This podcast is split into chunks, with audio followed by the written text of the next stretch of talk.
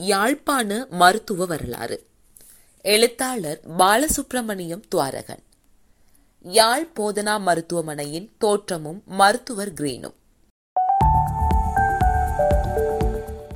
யாழ் போதனா மருத்துவமனையின் ஸ்தாபகர் சேர் பேர்சிவல் ஒக்லண்ட் டைக் சேர் பேர்சிவல் ஒக்லண்ட் டைக் யாழ்ப்பாணத்தின் முதலாவது அரசாங்க அதிபராக கடமையாற்றியவர். டைக் ஒன்று பத்து ஆயிரத்து எண்ணூற்று இருபத்தி ஒன்பது அன்று யாழ்ப்பாணத்தின் கலெக்டராக பதவியேற்றார். கோல்ஃப்ரூக் ஆணைக்குழுவின் பரிந்துரைக்கு அமைய கலெக்டர் பதவி அரசாங்க அதிபர் பதவி என பெயர் மாற்றப்பட்டது. கலெக்டராக பதவி வகித்த டைக் ஒன்று பத்து ஆயிரத்து எண்ணூற்று முப்பத்தி மூன்று அன்று யாழ்ப்பாணத்தின் முதலாவது அரசாங்க அதிபராக பதவியேற்றார். டைக் அவர்களது மனதில் யாழ்ப்பாணத்திலே ஒரு பொது மருத்துவமனையை ஆரம்பிக்க வேண்டும் என்ற எண்ணம் ஏறத்தாழ இருபது ஆண்டுகளாக இருந்ததாக சேர் வில்லியம் துவைனம் குறிப்பிடுகிறார். துவைனம் டைக்கின் மறைவை அடுத்து யாழ் அரசு அதிபராக கடமையாற்றியவர்.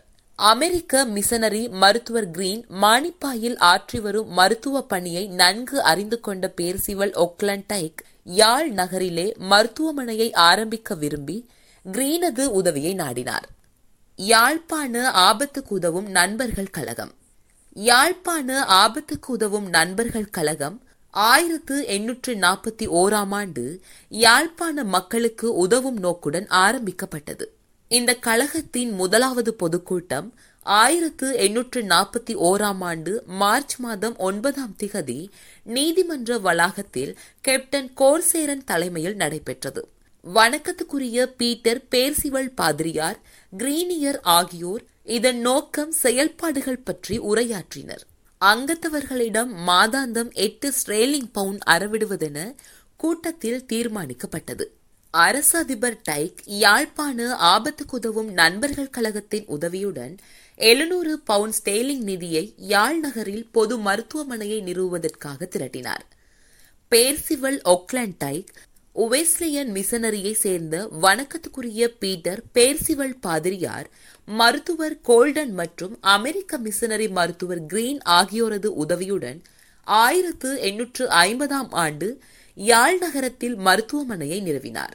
இன்று ஆயிரத்து முன்னூற்றுக்கும் அதிகமான படுக்கை வசதிகளுடன் இரண்டாயிரத்துக்கும் அதிகமான அரச உத்தியோகஸ்தர்கள் பணியாற்றும் யாழ் போதனா மருத்துவமனையானது ஆயிரத்து எண்ணூற்று ஐம்பதாம் ஆண்டு செப்டம்பர் மாதம் இரண்டாம் திகதி திறந்து வைக்கப்பட்டது.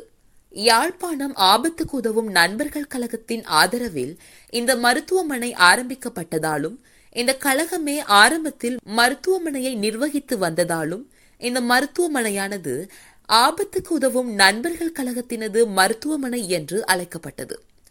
டைக் ஏறத்தாழ முப்பத்தி எட்டு வருடங்கள் யாழ்ப்பாணத்தின் நிர்வாக அதிகாரியாக கடமையாற்றியவர். யாழ்ப்பாண ஆபத்துக்கு உதவி நண்பர்கள் கழக மருத்துவமனைக்கு தனது சம்பளத்தின் பெரும்பகுதியை கொடுத்துதவியவர். முற்றவெளியில் உலாவிய தீவட்டி கள்ளர்களை கட்டுப்படுத்தி யாழ்ப்பாணத்தில் சட்டம் ஒழுங்கை பேணியவர். டைக்கின் ஆட்சியில் யாழ்ப்பாண மக்கள் அச்சமற்று வாழ்ந்தார்கள். ஆயிரத்து எண்ணூற்று ஐம்பத்தி இரண்டில் யாழ்ப்பாணத்தில் ஆங்கில மருத்துவ சேவை.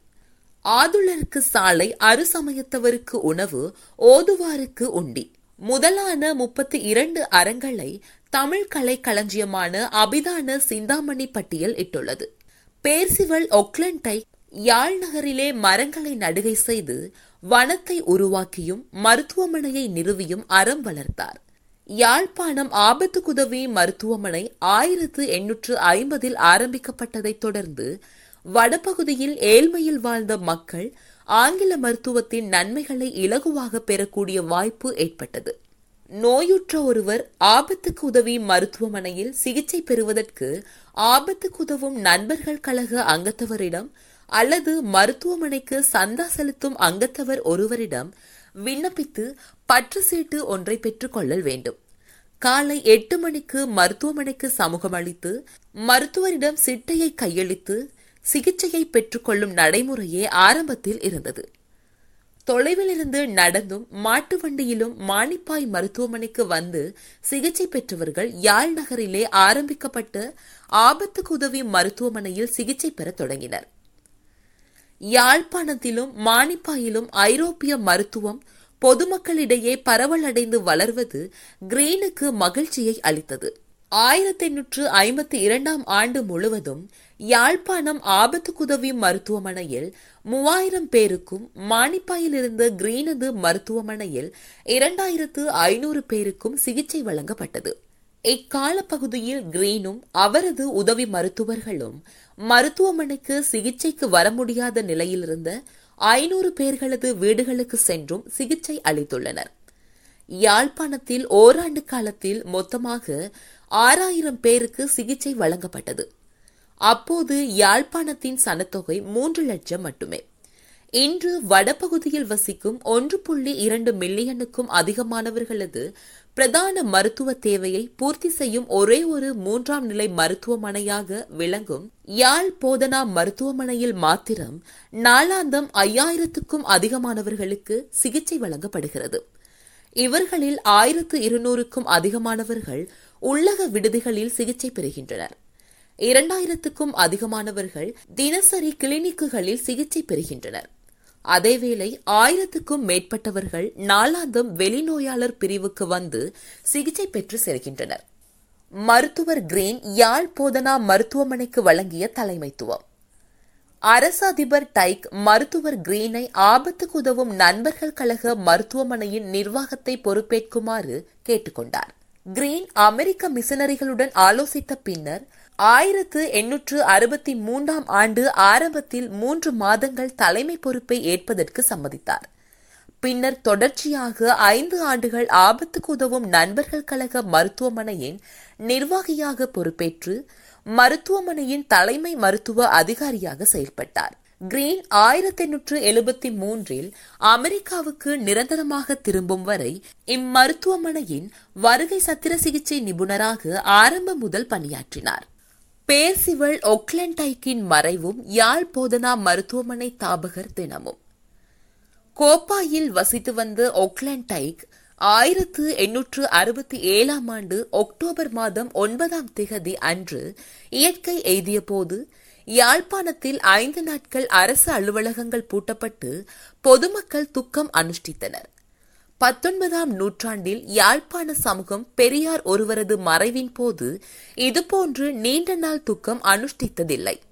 ஆயிரத்து எண்ணூற்று எண்பத்தி ஐந்தாம் ஆண்டு அக்டோபர் மாதம் முப்பத்தி ஓராம் திகதி பாரத பிரதமர் இந்திரா காந்தி மெய் பாதுகாவலர்களால் சுடப்பட்டு உயிர் நீத்த போது இலங்கையில் வாழ்ந்த தமிழர்கள் பெருந்துயருற்று துக்கம் அனுஷ்டித்தனர்.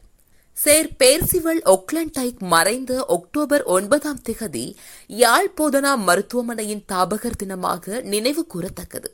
மருத்துவ கல்வியை தொடராது இடைவிலகிய கிரீனது மாணவர்கள்.